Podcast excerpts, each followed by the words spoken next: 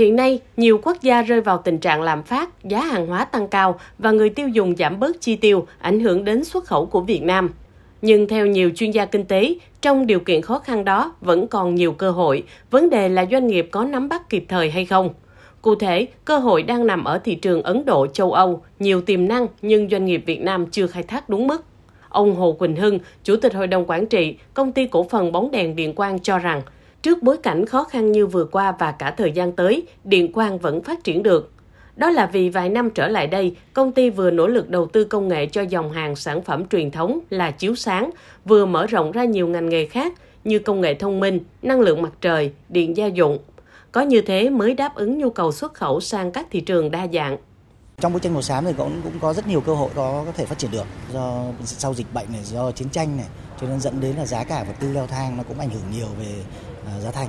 Thế tuy nhiên thì à, chúng ta lại có một cơ hội là hiện nay công tác xuất khẩu là khá tốt.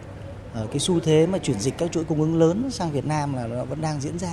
Và nếu như các doanh nghiệp có sự chuẩn bị kỹ để chúng ta có đủ năng lực về máy móc thiết bị, năng lực công nghệ, năng lực về quản trị thì chúng ta hoàn toàn có thể nắm bắt được cơ hội đó và và giúp cho doanh nghiệp phát triển.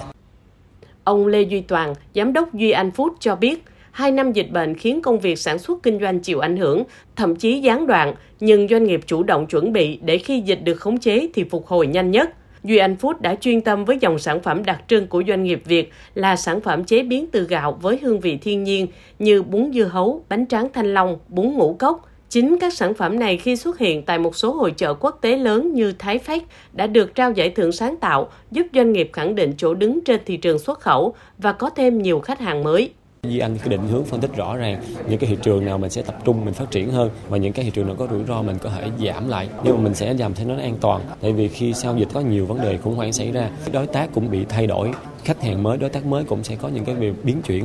Ông Đỗ Hòa, chuyên gia phân tích thị trường cho rằng doanh nghiệp Việt cần phải chú trọng thâm nhập vào thị trường khu vực, bao gồm Trung Quốc, Ấn Độ và các nước ASEAN. Thị trường tiềm năng đang bỏ ngỏ, các doanh nghiệp Việt Nam đang thiếu một chiến lược hiệu quả để khai thác thị trường lớn ngay sát kề bên này. Lâu nay hầu hết các doanh nghiệp là không chú trọng về công tác làm thị trường. Chúng ta tập trung công tác sản xuất bởi vì đơn hàng đã có người lo. Thế nhưng trong tình hình như thế này thì chúng ta phải chủ động đi tìm thị trường cho mình để không phụ thuộc vào những cái thị trường của người khác đưa đến cho mình. Từ cái chỗ lâu nay chủ yếu là xuất thị trường châu Âu, Bắc Mỹ. Thì tôi nghĩ bây giờ chúng ta nên có cái chiến lược khai thác thị trường ASEAN này. Theo nhiều chuyên gia kinh tế, tình hình kinh tế thế giới đầy biến động, diễn biến phức tạp thời gian qua có thể tiếp tục trong năm 2023.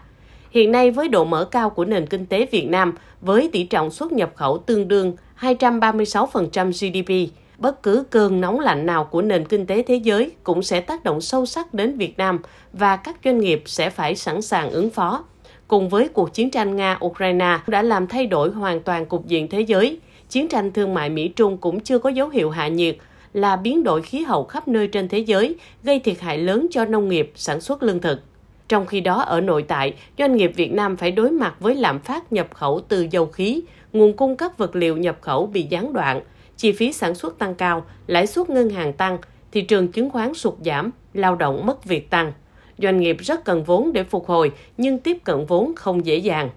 Tiến sĩ Lê Đăng Doanh khuyến cáo bản thân các doanh nghiệp cần chuẩn bị cho một năm thế giới đầy biến động, phải nỗ lực tìm và nắm bắt cơ hội để vượt qua khó khăn và phát triển.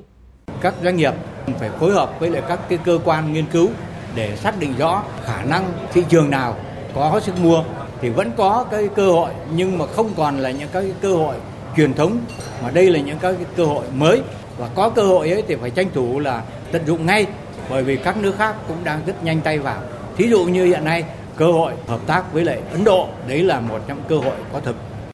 doanh nghiệp phải sản xuất ngành hàng chủ lực của mình một cách tối ưu, nhất là những mặt hàng mà chỉ có doanh nghiệp Việt sản xuất được. Có như vậy thì doanh nghiệp mới giữ vững thị phần xuất khẩu ở thị trường truyền thống và tìm thêm thị trường mới. Ông Thái Vĩnh Phúc, trợ lý tổng giám đốc công ty cổ phần Tân Phú Việt Nam, doanh nghiệp chuyên về sản phẩm nhựa cho biết, sau dịch, công ty gặp khó khăn khi chuỗi cung ứng đứt gãy, nhưng đến nay thì đã có sự chuẩn bị về tài chính, con người và nguyên vật liệu để không phụ thuộc vào bất kỳ thị trường nào. Đồng thời, công ty đẩy mạnh tiêu thụ hàng hóa theo hướng đa kênh, tối ưu hóa chuyến hàng, ghép hàng để giảm chi phí vận chuyển nguyên vật liệu. Ông Phúc nói. Tốt nhất là phải có một cái nền tảng về tài chính vững mạnh, những cái tiết giảm về chi phí và sử dụng con người thật là hiệu quả